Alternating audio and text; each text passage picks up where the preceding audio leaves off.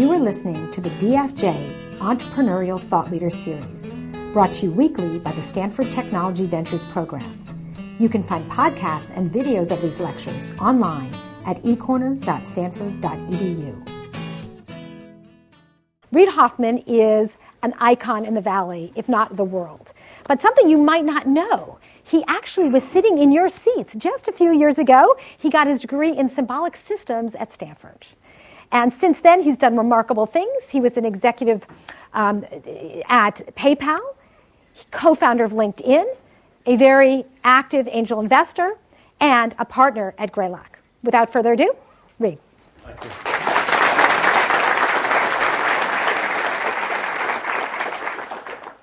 Uh, before I start, I thought I would uh, make three remarks. Um, one of them is this is a little uh, intimidating because one of my uh, professors and advisors uh, who taught me a lot when I was here is sitting in the audience, and giving a talk in front of him is going to be okay, this is the first. um, that's Terry, who's sitting over there, in case people don't know Terry Winograd.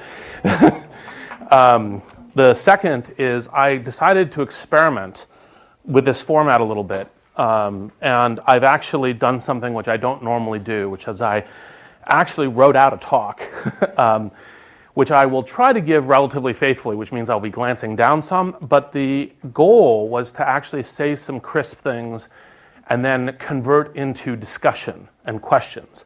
Um, and what I would say is so think a little bit about the questions that you uh, may be having. Try to make them general, right? So, for example, this isn't the right forum for what do you think about my startup idea, right? Uh, and I'm going to have to run immediately after this, but if you do have a question like that, uh, just put the title of the class in the, in the subject line and set, send me email at rhoffman at Greylock. That's fine. Unfortunately, I do have something immediately afterwards. And then the third thing is um, I'm going to blend a little bit of kind of thinking about entrepreneurship, a touch with my life, not, not too much, a touch with the book, and kind of thinking about uh, why this matters to all of us. And so, with that, um, I'll open. So, this may seem a little odd or even a bit slow, but it took me a long time to realize that entrepreneur was a good word for what, I, um, what I've ended up doing. Because when I graduated from here, I basically uh, was kind of like, oh, I want to figure out how to improve society. And originally, I was going to think about, okay, well, maybe I'll be an academic, I'll be a professor, and I'll use that as a podium in order to, in, in order to, um, to write to folks. And I had no idea what entrepreneurs did other than they somehow were involved with starting businesses. I mean, one of the benefits of being here at Stanford is that you, know, you have a fair amount of exposure to it around you. But I was kind of like, well, I know that that happens, but I don't know what that is. And it was only years later, in fact, after I had um, worked on uh, several different entrepreneurial companies and, and, years into having founded LinkedIn, that I be- begun to realize that entrepreneurship is a good word for what I was doing. And I've become a general advocate for entrepreneurship. Um, I've become an advocate for, in terms of government, thinking that this is a key thing that they can actually do, do some positive things on and not do negative things.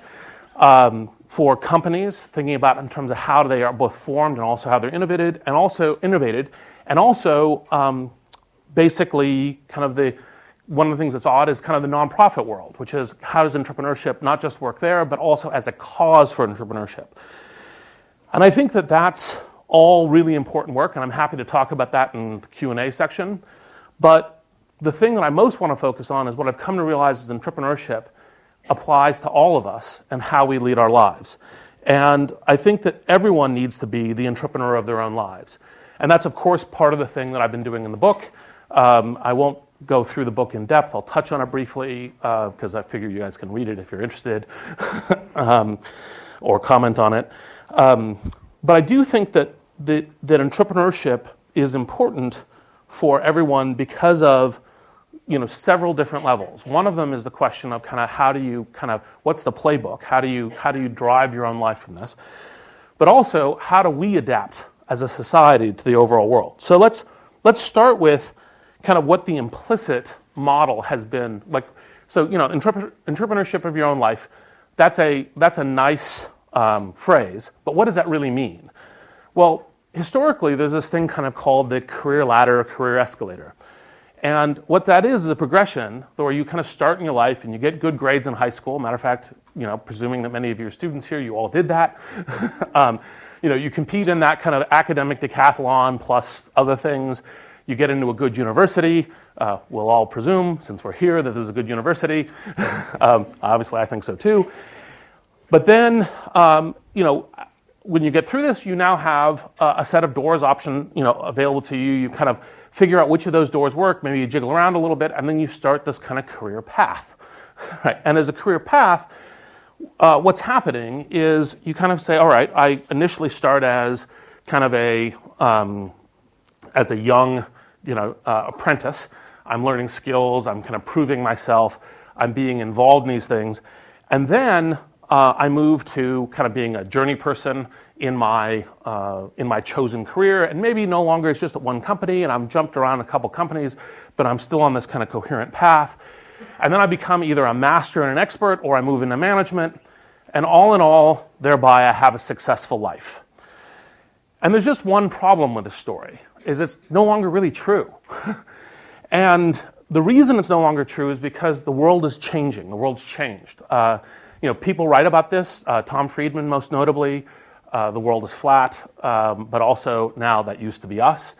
And part of this is because with the increase of globalization, uh, two forces are driving changes that affect the country, affect industries, affect essentially all of our lives. And those two forces are people and technology, and they're interrelated. So, in terms of globalization, you end up having you know, the fact that now competition can be from anywhere because products can be shipped anywhere, work can be done anywhere. You know, this is a very broad brush, but you have that force, and then you have how uh, technology disrupts industries. And if you, you know, there's certain industries that are massively in disruption. I mean, you look at music, you look at news, you look at uh, retail, you look at manufacturing. There's a ton of industries that are massively in disruption. But to some degree, this pattern of changing what products and services are offered, uh, what the cost bases of industry, industries are, because of people and technology, that game is an accelerating game that essentially um, uh, that essentially everyone is involved in, and you can't just simply kind of wish that it moves slower because other people, right, are part of what's moving that game ahead, and that kind of competition is what sets the pace. Now, what that changes is it changes this kind of old static notion of what happened is, well, this is the industry and this is the company and this is the role, and then there's this ladder in the role where you progress your way up, and the company's all static while you're doing that. That model doesn't work anymore. And so um, you, you have to look at this and say, what are the kinds of things that I can, you know, I can potentially do about that? And part of the thing that I think is, is key is to say, all right, right, what, given that it's change and adaptation, it's no longer kind of a fixed master, apprentice, journey person kind of model. It's a, a question of adaptation. It's a question of how do you invest in yourself. And I think this hits us by the way, at all levels. So, for example, one of the responses that I've had from the book in the last week, because by the way, it shipped on Tuesday, um, one of the little odd things about shipping books, which some people in the room know about, I'm learning, is that uh, you finish the product in October, and now you're beginning to figure out what people respond to it now, which is in the consumer internet industry, which I prefer. you know, you launch it, and you're getting feedback within an hour, and, and then you iterate. And um, one of the things is it affects all levels. So part of the feedback that I was getting was, well, that's great for college kids, right? Was one set of feedback. And it is, of course, extraordinarily important for folks leaving universities and going out because you're like, okay, what's, what, how does this game work? Like I've been, I've been told that this implicit game is I run through the system as it exists, I get good grades, and then doors open, and that that's the path. And how does that path continue once I graduate? And the answer is, it doesn't really. and so what you have to do is you actually have to be taking, like, charting a path where there isn't, it's, it's, it's a going over an ocean as opposed to, oh, here's the road, and I can choose road one or road two or road three, and you're kind of navigating that way. But it's not just college students. This is actually, I think, one of the really key things because the notion of how a career progresses is now substantially different than it used to be from the notion of, okay, well, I put in my time as, you know, a assistant product manager, and now I become a product manager, and now I'm a senior product manager, and so forth and so on. I think that what happens is um, that now, like industries are changing, what you think might be the right thing to do, what location you might be in. Uh, it's not that there aren't coherent skills that you learn, but the notion of how to essentially navigate this career, both for downside and for upside, has changed. So, mid level professionals, it changes for them as well. Similarly, uh, for executives, because executives, I've gotten a response from civilians, yeah, yeah, that's great for the young folks, right? But you know, what does this mean for me? And the answer is, well, if this is the way the whole industry is changing in terms of how organizations need to adapt and how the people that you are recruiting and bringing into the organization and managing a coherent organization, if this is the reality that they are all facing, you need to adapt to be part of that reality. Otherwise, you also um, essentially, uh, you know, don't adapt the right way. And so I think it's at all levels that this is really key. And so so, you know, my thesis is that this entrepreneurial mindset is now, is now critical for everyone. And so let me focus on one of the things that I think is particularly key about thinking about it as an entrepreneur. And I, I do a number of, of uh, each chapter in the book is one of these threads. It's, you know, how to have competitive differentiation and, and how to uh, do flexible planning and how to maintain a network, build a network of relationships and these sorts of things. But the key one, I think, that is startling for most people is to take risk. Because one of the things that, that happens is, and by the way, one, one, you know, one of the joys you have being an author is you, you read the reviews. It says, oh, you know, Hoffman tells this story of, you know, you'll succeed no matter what in terms of risk. I'm like, no, you didn't read the book. right? It's, uh, risk is real, and sometimes you fail with risk. And uh, taking risk is essential because you know, if you're not taking risk in order to make it competitive different, uh, you know, make yourself competitively different, to potentially have breakout success and to be learning and adapting to the changing game in, around you, then by playing it totally safe, you essentially marginalize yourself over time, which is one of the things you can see happening with large businesses that don't take risks, right, as a function of that. And so, um, and so but the question is, as risks are not just kind of like, oh, jump into the unknown, do anything, right? There's different kinds of risks. And part of what is to do is to figure out what risks are intelligent risks, which risks have manageable downside, which risks have uh, potential uh, for upside, which ones you can get a sense of early and it's not fatal. um, you know, these sorts of things are part of taking intelligent risk. And the whole point about taking risk is so, for example, uh, classic good, you know, like, so 1950s investment dictum is buy low, sell high. Well, how do you buy low, sell high, whether it's in your career or stock market, et cetera? Well, the way you do that is you have, a, you, you have a contrarian viewpoint that happens to be right. Because if everyone thought, oh, that's what you should buy, well, then of course it's, it's impossible to buy low, right? Because everyone else is doing it. So part of taking that risk is figuring out essentially how do you see something that other people don't see and then test it in terms of, in terms of what you're doing. And there's all kinds of ways to try to figure out how to minimize the uh, kind of the, the, what is scary about risk. Uh, you can, for example, figure out well, if there's is there some way I can test doing this. Uh, there's things about like talk to other smart people, get a sense of feel of what it is uh, to essentially kind of go, okay, what's um, one of the, the, frameworks we have is this called ABZ planning. Well, the Z plan is, all right, when I know this is going bad, how do I reset to doing another plan? And and this kind of risk taking of deliberately going, what kind of risk can I take that establishes something that's different, potentially breakout, is one of the things that entrepreneurs do all the time. They do all the time in their companies because they essentially uh, you know, if they don't have something substantive competitive differentiation, the market's occupied. So you have to take a risk in going somewhere. And while most people tend to think that uh, entrepreneurs uh, essentially, uh, you know, kind of take blind risk, actually, there wouldn't be such a thing as a, ser- a successful serial entrepreneur unless you knew how to manage risk the right way. It's not just kind of like, oh, I know the playbook, because there's anytime you're doing an entrepreneurial effort, it's never a guaranteed thing, or almost never. I mean, those ones are really great, but rare. and so, uh, what you have to do is you have to say, okay, how do, how do I do this in a good way? And so, you know, a couple of personal anecdotes from my own life. Um, I took several, I took a number of risks throughout my life, and it was actually only in writing this book and, and kind of uh, thinking about it that I realized. I started with this book on the whole view of, well, let's take the parallel of what entrepreneurs doing and then refactor it in individuals. And so that was the argument. And then as I was beginning to read, I was like, oh, yeah, actually, that's what I did, right? That, that's good. That's confirmation.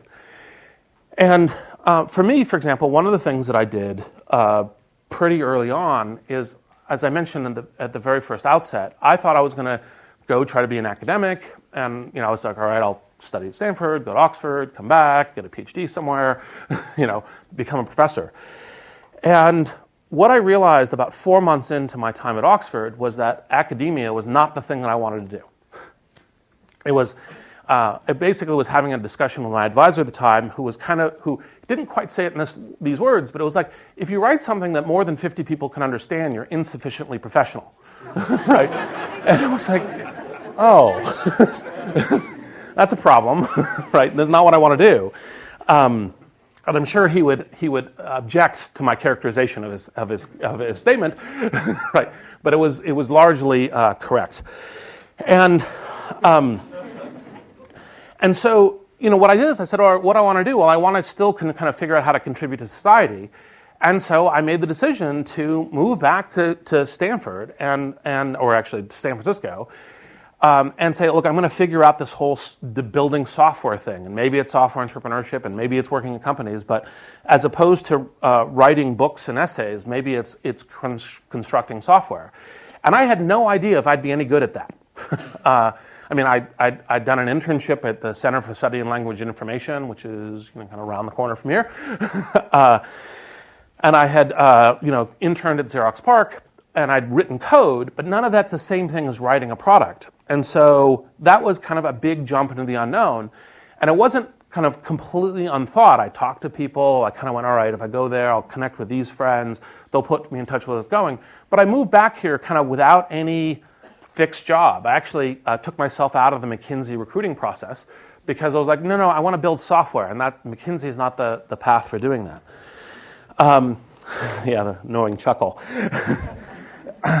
so then the second thing that I did is, is uh, and I uh, and I was quite lucky because I'd known a bunch, bunch, of people from Stanford who had who had gone to various points in the valley, and I got a job at Apple Computer and eWorld, and uh, I started in the user experience design group. And you know, one of the things about competitive differences is you really have to think, how am I almost world class? It doesn't have to be absolutely world class, but how am I really different in this? And in user experience design, I was okay, right? But I wasn't like some, I know people who are world class, and I wasn't like them. And so I'm like, I'm working here in this job on this kind of thing, because I still had this implicit career path in my head. On this kind of path, I'm essentially not, this isn't going to work out, right? I'm going to have a kind of okay thing. Maybe I'll be able to build some software. Well, what can I be truly good at? And I said, well, I think I could be good at this product management um, thing. And so so I went and kind of looked at what it takes to be a product manager, and every job description I read, literally of like 200, said product manager job, uh, uh, necessary requirements, five to seven years of product management experience. I'm like, I'm like, okay, how do I solve this? and so I scratched my head about it, and I went, all right. Um, I went over to the director of product management at eWorld, a guy named James Isaacs, uh, someone I'm still friends with, and uh, I said, look, um, I have this idea. If I write for you some product plans of some things that I think we should be doing, and you think they're good, could we at least have like a group huddle about them? Could we at least kind of get the product management group together? We'll talk about it, critique it, we'll get a sense of understanding it. Well, this is a risk because one, James could say, Who is this young whippersnapper who's in my office who's wasting my time? right? And why aren't you doing your job? right? As a function of that. Number two is, well, you know, I was pretty anxious about the first couple of things I constructed because if it's not very good, it's like, great. Well, now we know you shouldn't be doing that, right? And no, you can't have a meeting with folks. and, you know, it, also kind of leads to the, okay, well, what are you doing in the organization? Are you doing your own job? You know, these sorts of things. So, So I did that, and actually, because I had done that, that directly led to my being able to be a product manager at Fujitsu as my next job. Because when they were kind of saying, "Well, you know, we normally say five to seven years of product management experience," they were to call James and some other people, and they said, "Well, actually, he did a pretty good job on this stuff, and we think he can do the job. So we think you should take a risk on him as a function of it." And those are examples of risks that work out. Now, classically, of course, people say, "Well, here are the risks that work out." Let me also detail risks that don't work out, right? As as an instance. So one of them was my very first company, SocialNet. And my earlier 2007 talk that I gave in this series, I gave a whole set of lessons about kind of entrepreneurship and that I derived from all the failure points of that company, of all the things that I did wrong. It was like, wow, I learned this and I learned this. And one of the things that's funny about these kind of learnings is that what not to do you learn very fast because it's like a two by four, you know, hitting you to figure out then, okay, not that, but what's the thing I should be doing? That takes some, usually some integrated learnings. And basically, you know, kind of, and, you know, I won't repeat that talk, but the high line was that essentially um, there's a difference between starting a company and revving a product that currently exists. And there's all kinds of differences. There's a difference of how do you establish your initial customers. There's a difference of, of how do you do your product definition. It's you know, one of the things that I, um, you know, have said then and said a number of places that in the internet, if you're not embarrassed by your first product release, you release too late. Because the natural thing in product people is say, oh, it's got to be perfect so everyone loves me. Everyone knows that I, I've done this, this great thing, which is what I did in my first company. And I was half right and half wrong. And being half wrong late, right, doesn't help you. So what you do is you go, all right, um, what's the minimum viable product and how do I launch that? And all of these lessons came from my very first uh, company where I was literally every week going, I wish I knew that at the beginning of the week. and uh, part of the reason why Peter uh, Thiel, uh, who was also same class as me here at Stanford, and we met each other here, uh, said, "Oh, well, well, I'm founding this company, which, by the way, originally called FieldLink, later known as PayPal." would you join the board is because I had been literally, I saw him every couple weeks. I'm like, here's all the things that I wish I knew a couple weeks ago. And oh, I'm figuring this out. And he was like, well, how about you help us short circuit that as we're going? Um, and so, but overall, the didn't play out because SocialNet basically didn't really amount to anything. It was years of, of, of, of hard labor. Um, together with millions of dollars in investment, and it kind of sold for a return on capital, which is not, you know, it, that's not as bad as not, not selling at all, right? But that's not, in, in, in value terms, that's not actually a big step up because what we try to do is you try to get something that has a breakout opportunity, and SocialNet did, clearly didn't have that. Now, the second risk that didn't work is a little trickier and a little harder to understand, but it's important from a viewpoint of thinking about how do you invest in yourself and how do you take risk intelligently, which is I figured out by month four at Oxford that I didn't want to be an academic. Now, there's a lot of good reasons that I finished my degree. I signed up for it. you know, I, uh, you complete what you start. You know, these sorts of things. But like one of the things that I only realized years later that if I'd said, okay, this is what I want to do, and I'm gonna I'm gonna take the lumps of saying, this isn't it, that's it, I'm moving back now, I'm starting to do that. Um, you know, I would have been here at a time where the internet was being formulated for moving from you know the academic confines into the rest of the world, as opposed to kind of catching up when AOL and Prodigy and, and eWorld were kind of big things, but the internet was starting. And what it points out is frequently one of the very big risks is the risk that you, you don't know that you're taking, right, is in fact uh, one of the ones that, that can be uh, serious. And so simply saying, well, I'll finish the degree and then I'll, you know, in two years I'll go figure out what it is. Well, that means that you're not in that game and you may lose key breakout opportunities for playing that game. And so that was actually one of the risks that I most substantially took. Now, again, you know, no complaints. uh, but it's, it's illustrative in terms of thinking about how you think through what does this pattern of activity mean for your own career. So, um, so I think one of the things I'm going to I'm going to make about another couple minutes of comments, and then we'll shift into to Q and A. But one of the things that I think is key in terms of how do people uh, look at this is this being the entrepreneur of your own life is not go start a company. It can be, absolutely. Uh, but you know, for example, there's a whole stack of things that going to start a company that you have to decide if that's what you want to do. Um, it's also not like oh uh, disloyalty to an employer, right? Like well, I'm always going to be job looking. I don't know if I'm here. Part of what you, you need to do is you need you have a contract this this this connection with your current scope of work, which I roughly think comes into kind of a tour of duty, which is like look, I accomplished this here. This helps my employer this helps me. And then there's kind of another iteration cycle that could very well lead to my staying here for, you know, even decades if, if it works out that way. However, it doesn't always do that for the reasons of the world change that I was talking about at the very beginning of the talk. And uh, part of that is, is for several reasons. One is, you know, companies change. Second thing is, you know, look, if you, you've got a whole stack of people everyone wants to try a new thing. Like people, for example, want to be the head of sales. Well, there's only one head of sales, right? And so they say, well, I want to try that, and that's the next great step for me. So maybe doing that somewhere else is ends up being the right thing.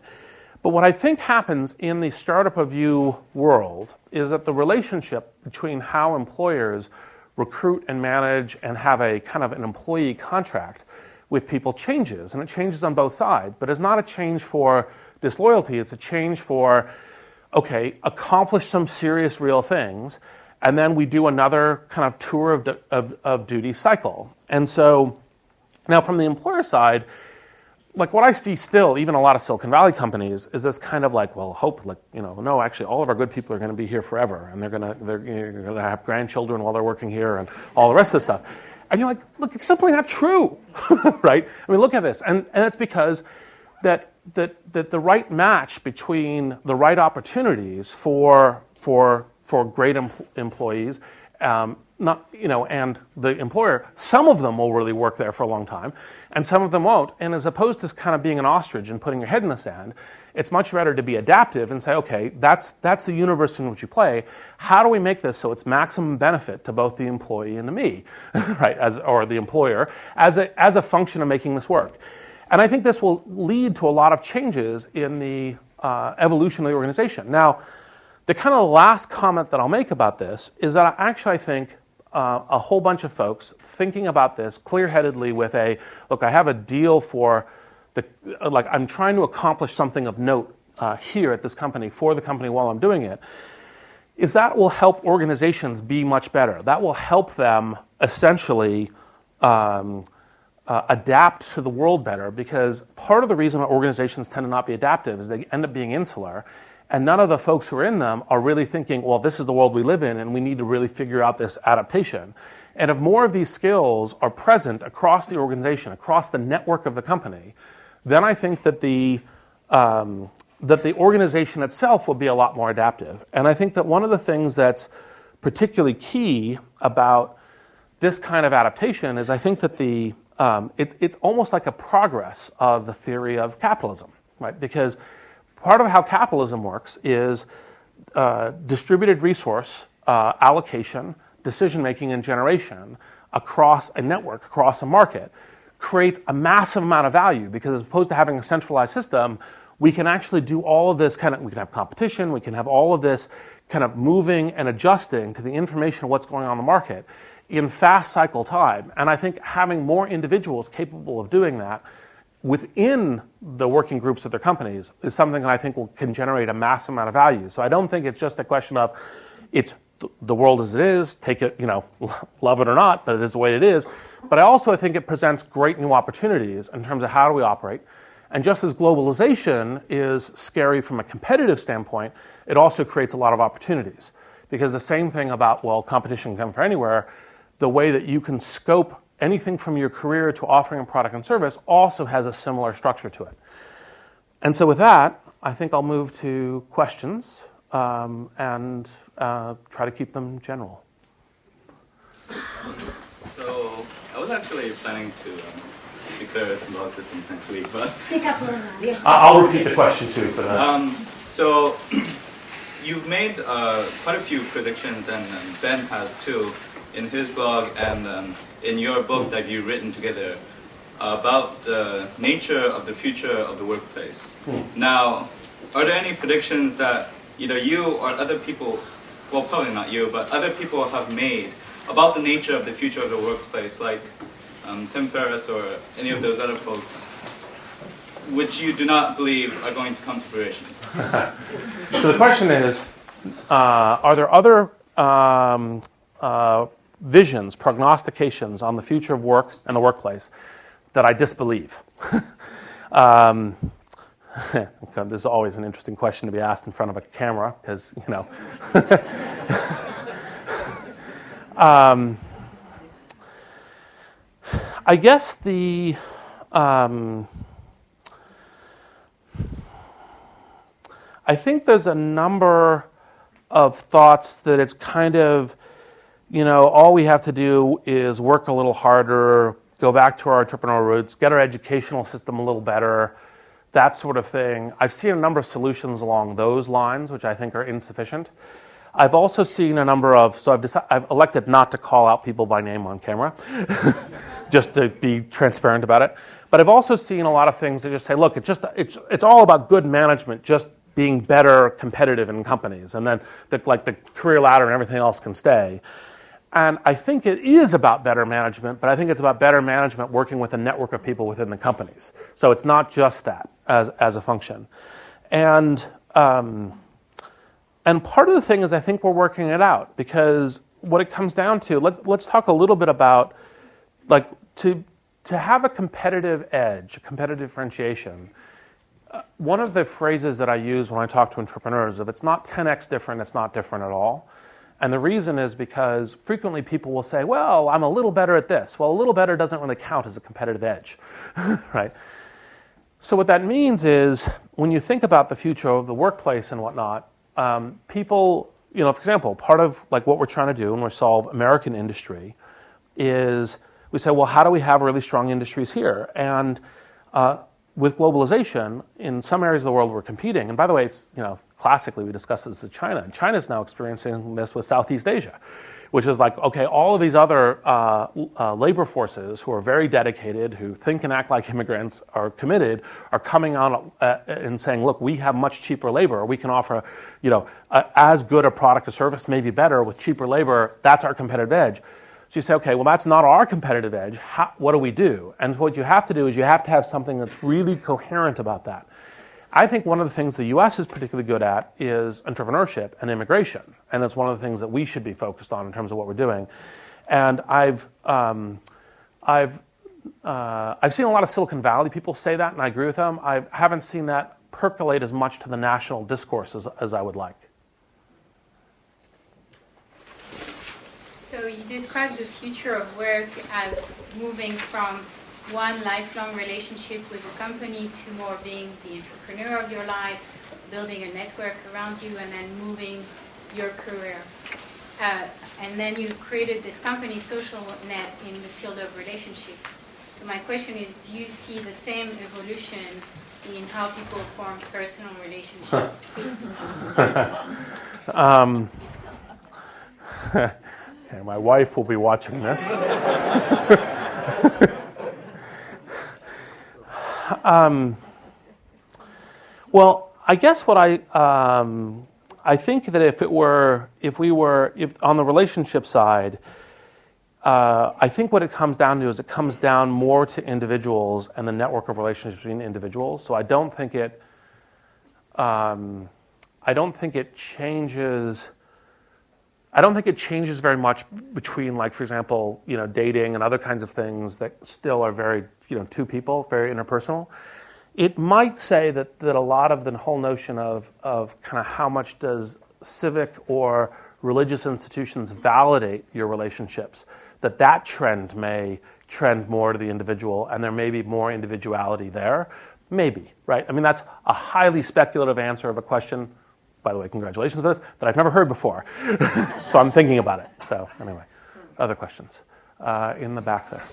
Uh, uh, yeah, so my question is on, on monetization. Um, so the first thing, obviously, is your consumer internet is built on the idea that you get millions of users, and then you sort of monetize on that front. And then now, now the next wave is sort of mobile first, but you, if you look at the sort of space you have on a mobile phone, you don't have places to put ad- advertisements, right? So if you're going to do mobile first and you're going to go with the consumer internet strategy, which is get millions of users, how do you actually monetize? Do you take it back to the web, to the browser, and then you monetize there, or you look for a B2B thing, or? So the question is, uh, classic consumer internet dictum, of which some of which I probably said in 2007, is to focus on growth and engagement first, and think about monetization, but don't sweat it too much in the beginning. The challenge when you think about this from a mobile standpoint is that it's unclear what that Unlike consumer internet, which you can add advertising and some other things, it's unclear what that future monetization potentially looks like. Um, and I have two answers to this question. One is if anyone has a really good answer, my email is rhoffman at Greylock, right? And I'm really interested in this question myself.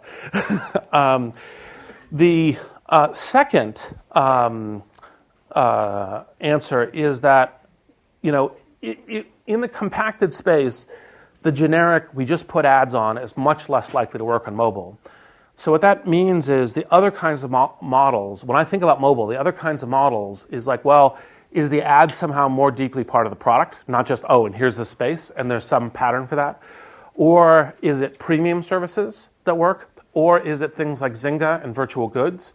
So there are models that can still work on the on the mobile side, but the generic will just trust that we can slap up a advertisement, as you point out, won't work.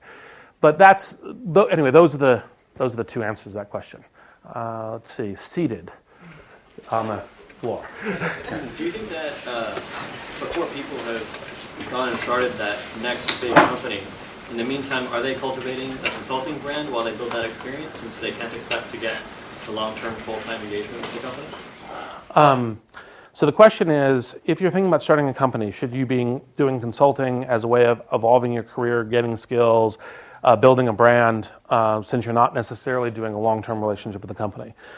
Well, I think the short thing is, I think that almost every uh, realistic company understands implicitly, if not explicitly, this tour of duty notion. So I don't think that, that the vast majority of, of, of modern uh, good companies to work at uh, have this notion if you go and, and really do some great things for a couple of years there, that they then, you know, kind of beat on their chest and say, What? You're leaving to start a company now? How could you possibly do that? Given, of course, here, be, us being here, we all do that to some degree. That, that's what happens. And one of the reasons I would actually ch- tend to um, encourage people to go work on teams rather than as a consultant is because the relationships that you form are really important.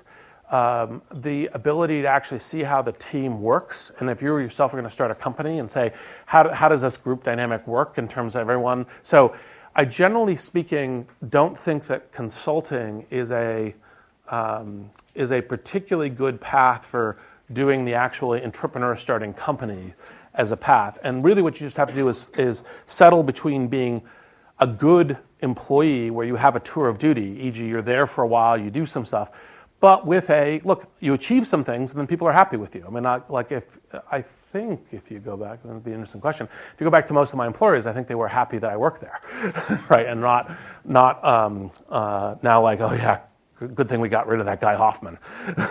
um, and so, uh, and I think that's that, that would be more of the direction. And actually, I realize I've answered. I've is there anyone on this side since I've been? All right, great, thank you. Uh, how would you? So there, there are a few very common downside risks that a lot of entrepreneurs seem to forget: family, friends, finances. What are some of the other ones, especially in the strategic side, that you see people overlooking? Downsides for being an entrepreneur. Uh, downside risks that they downside forget to against.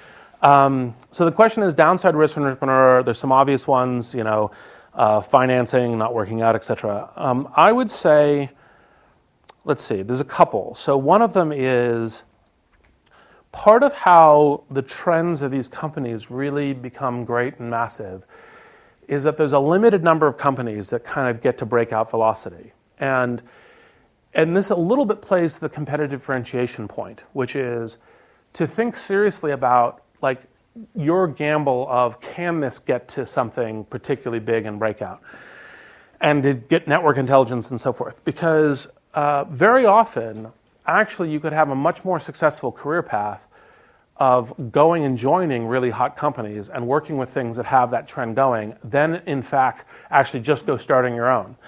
And, you know, like one, uh, I think we talked about him in the book, uh, Matt Cohler. uh, was someone that I um, recruited out of McKinsey to join LinkedIn.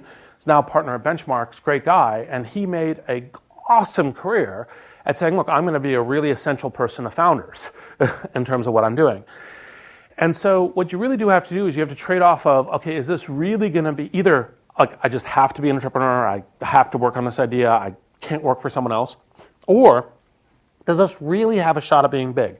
Because one of the things that I I tell folks is if it's not a really big idea, it's usually not worth doing because it's the same amount of blood, sweat, and tears, right? Uh, with a much lower impact and a much higher likelihood of ending up in real tears as opposed to just frustration at the end of the week. So um, maybe that would be the kind of the, the, the thing to think about. And then on the very left. So, uh, so it's very interesting thinking about some of your comments and remembering a book that I read a long time ago. There's a journalist by the name of James Fallows, and he wrote a response to America's obsession with comp- competition from Japan in the 80s. It was called More Like Us. And he asked the question, he said, you know, we're looking at Japan and what Japan's doing well, and we're thinking, we're down in the dumps, we've got to copy the Japanese and do what the Japanese do well. And he just said, let's do what, what we do well and ask that question. What do you think on a, uh, so on, from a perspective of American entrepreneurship and specifically the Bay, you know, what are the things that we could do to do what we're doing better Yeah. to deal with a lot of competitive forces from around the world? And also on an individual company basis, what do you think most companies you see in your investment career could do a lot better than not doing? Uh, well, the second question is a whole question to itself. So the first question is basically um, was a report from Fallows, who I think also coined the term career escalator, if I recall, but I'm not I'm not absolutely positive of that. Um, uh, who basically said, look, what we need to do in order to be globally competitive is be is more play to our strengths, not try to copy other people on their strengths, which may not may or may not be our weaknesses. E.g., in the in the 80s rage about you know the kind of perfect manufacturing and other kinds of things that the six degree manufacturing that the Japanese were doing. And I said a little bit of, I gave a partial answer to this question when I was talking earlier, which is we're really, really good at attracting high quality talent and entrepreneurs from everywhere in the world. We're better at immigration than anyone else. Um, I think also that one of the things that is a good upside of not having an overly formalized education system that has extremely like you know long exams, you know like the baccalaureate in France ranking everyone from one to X and so forth, uh, allowing some room for uh, risk taking, creativity, et cetera. I think that's another thing that's that's particularly useful. I actually think we have a, an awesome university system. Um, and uh, but I think also that part of the thing that um, uh, you know, as a as an entrepreneurial country, you know, the phrase we use in the book is being in permanent beta, e.g., you're never finished work. And I think that one of the things that we can also do is we do the we don't treat ourselves as finished work. We have to kind of go back to the grindstone and reinvent, and that reinvention process is, I think, really key. So those would be the kinds of things that I would say apply to strengths. Now, in terms of um, companies in the in the valley, I think the primary time where they start going wrong is when they when they when they start becoming their own kind of little uh, solar systems, and they don't they're no longer integrated into the pace of activity what's happening in the valley, and uh, that's not always an executive mistake, although frequently. Uh, and and and the key question on technology, because we focus on technology here, is essentially you always have to be investing in the next curve. And so the moment that you don't say, I have a really good idea that I'm playing for, it's like, like you know, for example, like, well, I've got an idea for optimizing this web page. That's not a big idea, right? Uh, and, and so you should be thinking to yourself is, do we have a big idea in terms of what we're doing? And the big idea has to be a legitimate one. I mean, like one of the things that was, you know, woke me up to competitive differentiation is I uh, asked someone at eWorld, I said, well, you know, we're licensing technology from AOL and we're putting in this graphic front end. Like, what's our competitive advantage? And they said, oh, it's the Apple brand. And you're like, no, I mean, the Apple brand's great, but that's not a competitive edge in that thing. You have to actually have something that's a, a great product. And, um, you know, Jobs obviously proved, I think, uh, quite well that there is no business or industry that's truly so far gone that a great product couldn't fix it, but great products are really hard, right? And so as a, uh, as addiction. And so I think that part of what's happened is the companies that you see around the valley that are that are kind of large companies that have historically been very well that are now flagging aren't investing well enough into their future. And I think that's one of the key things that they need to do. Mentioned a couple of times about uh, wanting to make a contribution to the world. So um, I was wondering about how do you balance that with the need to make a living and make money? And I was also thinking about it not just from the personal side, but also from a company side, especially say in the realms of education and products for kids, where you need some sort of altruism and some aspect of really caring in order to make a great product. So how do you prevent, say, the introduction of investment money from making you too focused on the money aspect? So, so the question, to, to repeat in brief, is the is how do you balance both the, the economic necessities of a life that you need to make money, uh, the economic necessities in an organization when you get investment, uh, and that dictates a certain pace to the company, together with changing the world. Uh, and there's hours of answer to this question, but I will be brief. um, the highline is to try to uh, to try to create the right kind of alignments. And so, for example, uh, if you're founding a company, you try to found a company where the mission of the company is something that actually also changes the world in a good way. Because businesses will very naturally go to, well, what's the way that I maximize revenue and maximize my business potential? And if you can create that in a way that's a very good alignment with things that make the world a much better place, then you're, then you're good, right? So that's kind of one fundamental. So, for example, if your business, I'll be hyperbolic, if your business is selling cocaine, it's very difficult to do that, right? Um, and so, uh, the second part of it is, is for example, when you think about an individual life, um, one of the moral principles that I think uh, everyone should follow, and this was actually the very first commencement speech I gave uh, to a friend of mine's college over at University of California Santa Cruz, was to do something that's not for yourself every year, and you could choose how much that is. It, you know, if you're if you're a struggling single parent, you know, trying to make things, you know, maybe it's you know, a McDonald's gift certificate for a homeless person. You know, that's the thing. But to hold yourself up to a standard where you say, there's something that I'm doing that's really just not for me. And for the first few years, um, I did that by serving on nonprofit boards uh, as a way of kind of doing that myself. I eventually decided that generic nonprofit boards didn't work. I wasn't able to be effective. It wasn't doing enough. And uh, I had this kind of episode where I resigned off all of them and I was trying to figure out what to do. And for example, I was on the Mozilla board, which is a nonprofit board, but it really wasn't not for me. I mean, you know, 20% of the internet traffic is really interesting, right? Like if, if, if, it was a fully, fully commercial business, I'd still be on the board. It wasn't just kind of because it has a mission to change the world, which is, you know, important, uh, keeping the web open and free, and, you know, people should go look at the Mozilla mission. But um, what I then realized, uh, a friend of mine pointed out Kiva to me, and I realized that my consumer internet abilities, all the things I'd been, I'd been uh, developing from the commercial side would also be extremely helpful to this thing, which is uh, microfinance. Um, you know, enabling essentially you know everyone to kind of like a, a, person to create their own taxi business and these kinds of things, and that I could help them with that. And so, looking for synergies, like saying, well, this is what I'm doing. What are the things that I could do that take some time because I need to provide for my family, provide for my life, but I could still also give to the world. And I think those are the those are the, those are the the brief two answers, but this, it's a great question for, for longer. In the back in the center. Hi, Reid. My name's Danny. Uh, simple question for you. Uh, this is my sixth day in the Valley. Just, Welcome. Thank you. And I just moved out here from a different country where I helped found a startup. And I'm a business guy, and I'm looking for a, an engineer co-founder. So if you were in my shoes, other than going to the meetups, what would you do? Well, that's almost on the edge of a generally accessible question. But, you know, good entrepreneurial hustle to ask it.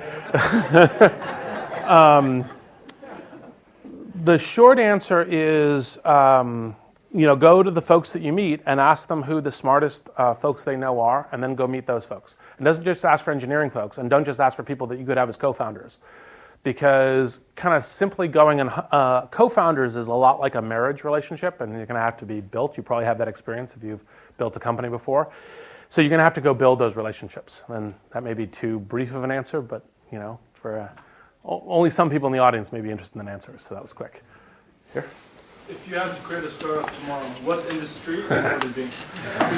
So the question is, if I had to create a startup tomorrow, what industry and what would it be?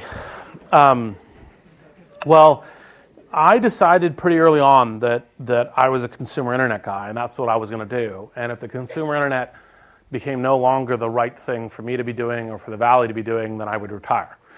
right? So it'd be something in the consumer internet. And, um, you know, there's still a lot of room for interesting marketplaces and social networks. So, for example, you know, there was a the Valley likes to go kind of say, oh, here's the new future, and also like to say, oh, that trend's done. And so, for example, oh yeah, social. That's that's so last couple years. Um, so you know, uh, last quarter I invested in a company called Edmodo, which is social networking for K-12 teachers and students, right? And that's an instance of something that I think uh, they have very good traction, something that'd be big.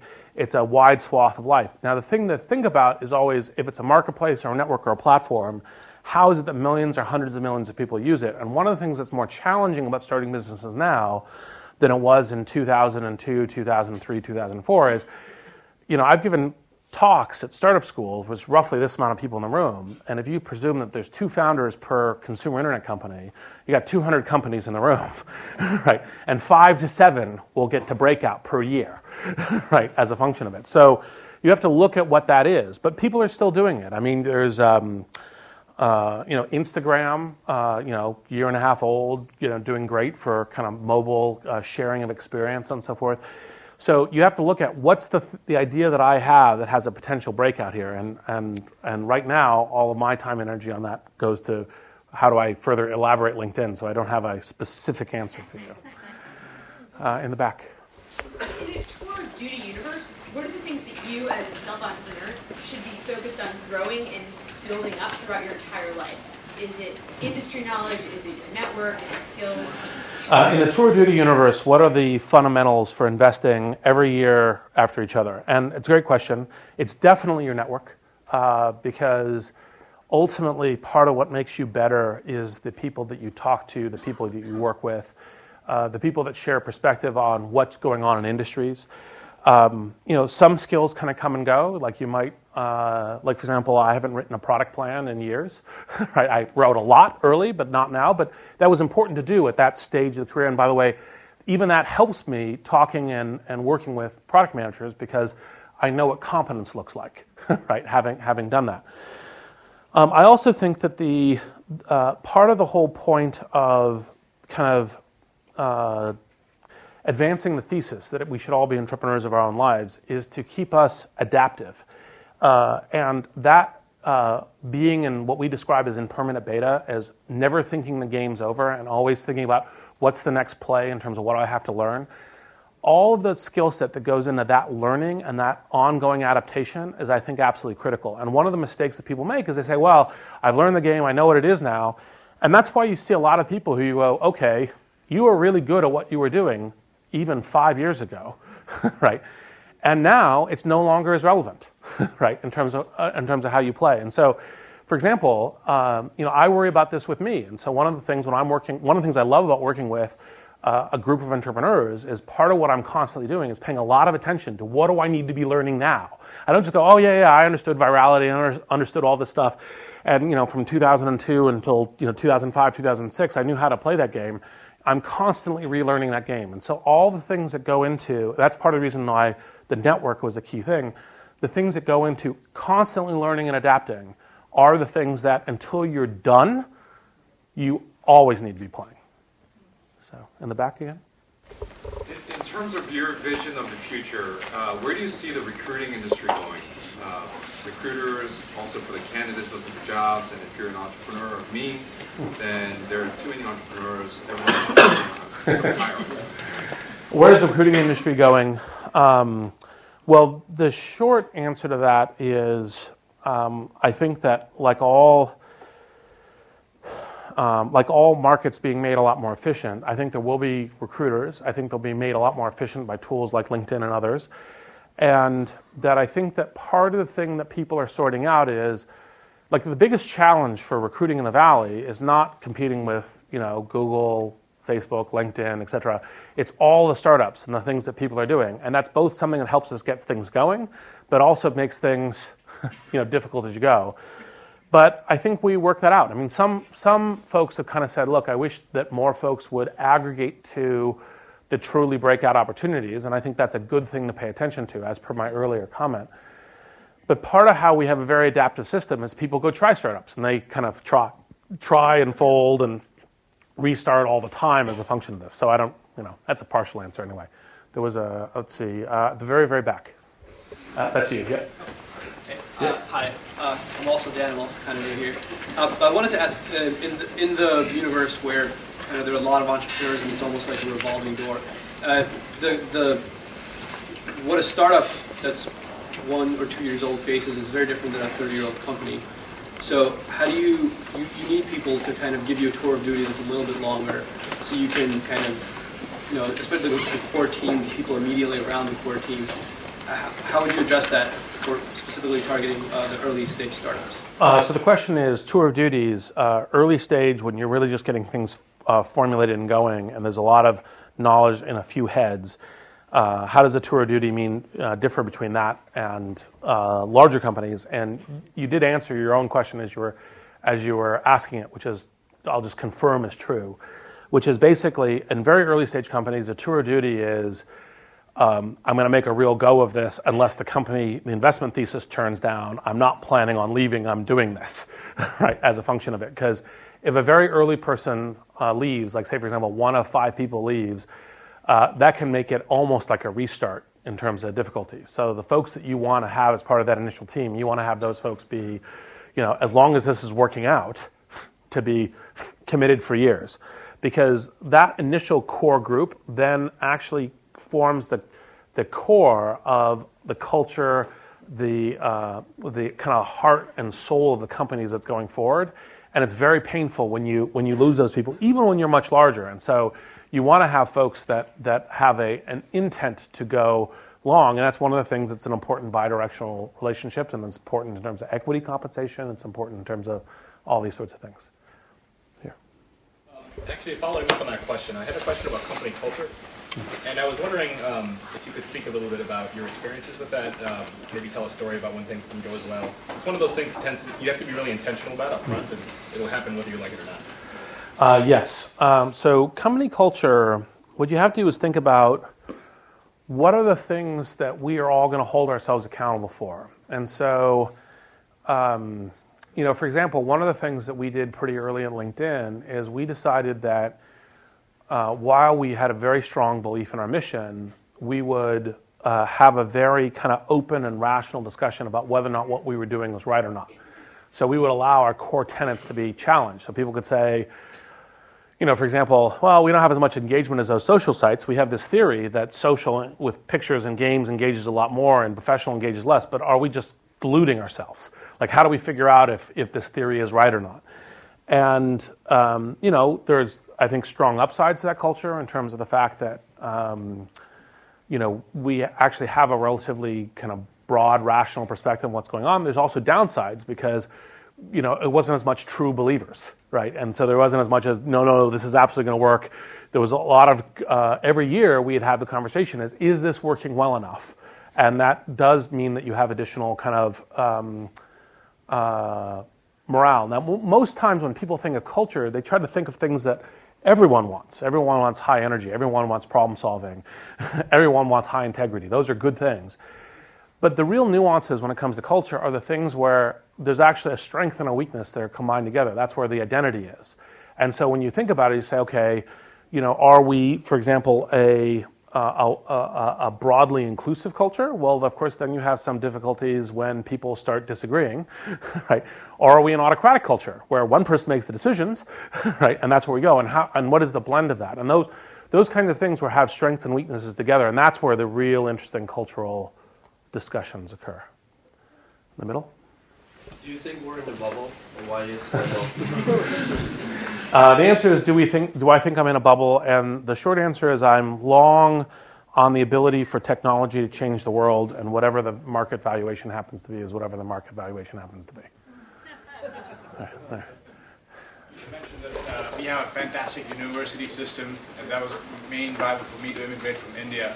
But it seems like the business model of the university has not uh, kept up with times, and it seems like entrepreneurship is disrupting education. I just want to hear your thoughts on that. Of course, the, when we're 15 seconds over time, the treatise question arises. Um, uh, well, I think education also needs to be. I think you know there's a lot of great strengths we have in this university and in a number of elite and great universities in, in the U.S. But I do think that the whole notion of educational model and what kinds of things um, will present how we uh, how we do education in a really good way is actually very much open for disruption. Now, how that happens exactly with these deep you know, institutions that have a lot of inertia around them and everything else, I think is, is very open. And it's one of the reasons why people have been celebrating things like the Khan Academy, because even though the technology is pretty simple, it's pretty interesting what you can do with something that's, that's that simple, with you know, a guy who really knows how to give smart, good lectures with YouTube videos, right? And then build around that. And uh, I think we'll see more and more of that when it comes to education generally. Please join me in thanking Reid for this fabulous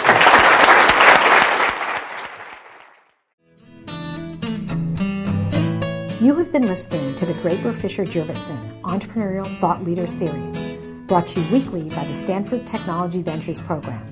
You can find additional podcasts and videos of these lectures online at ecorner.stanford.edu.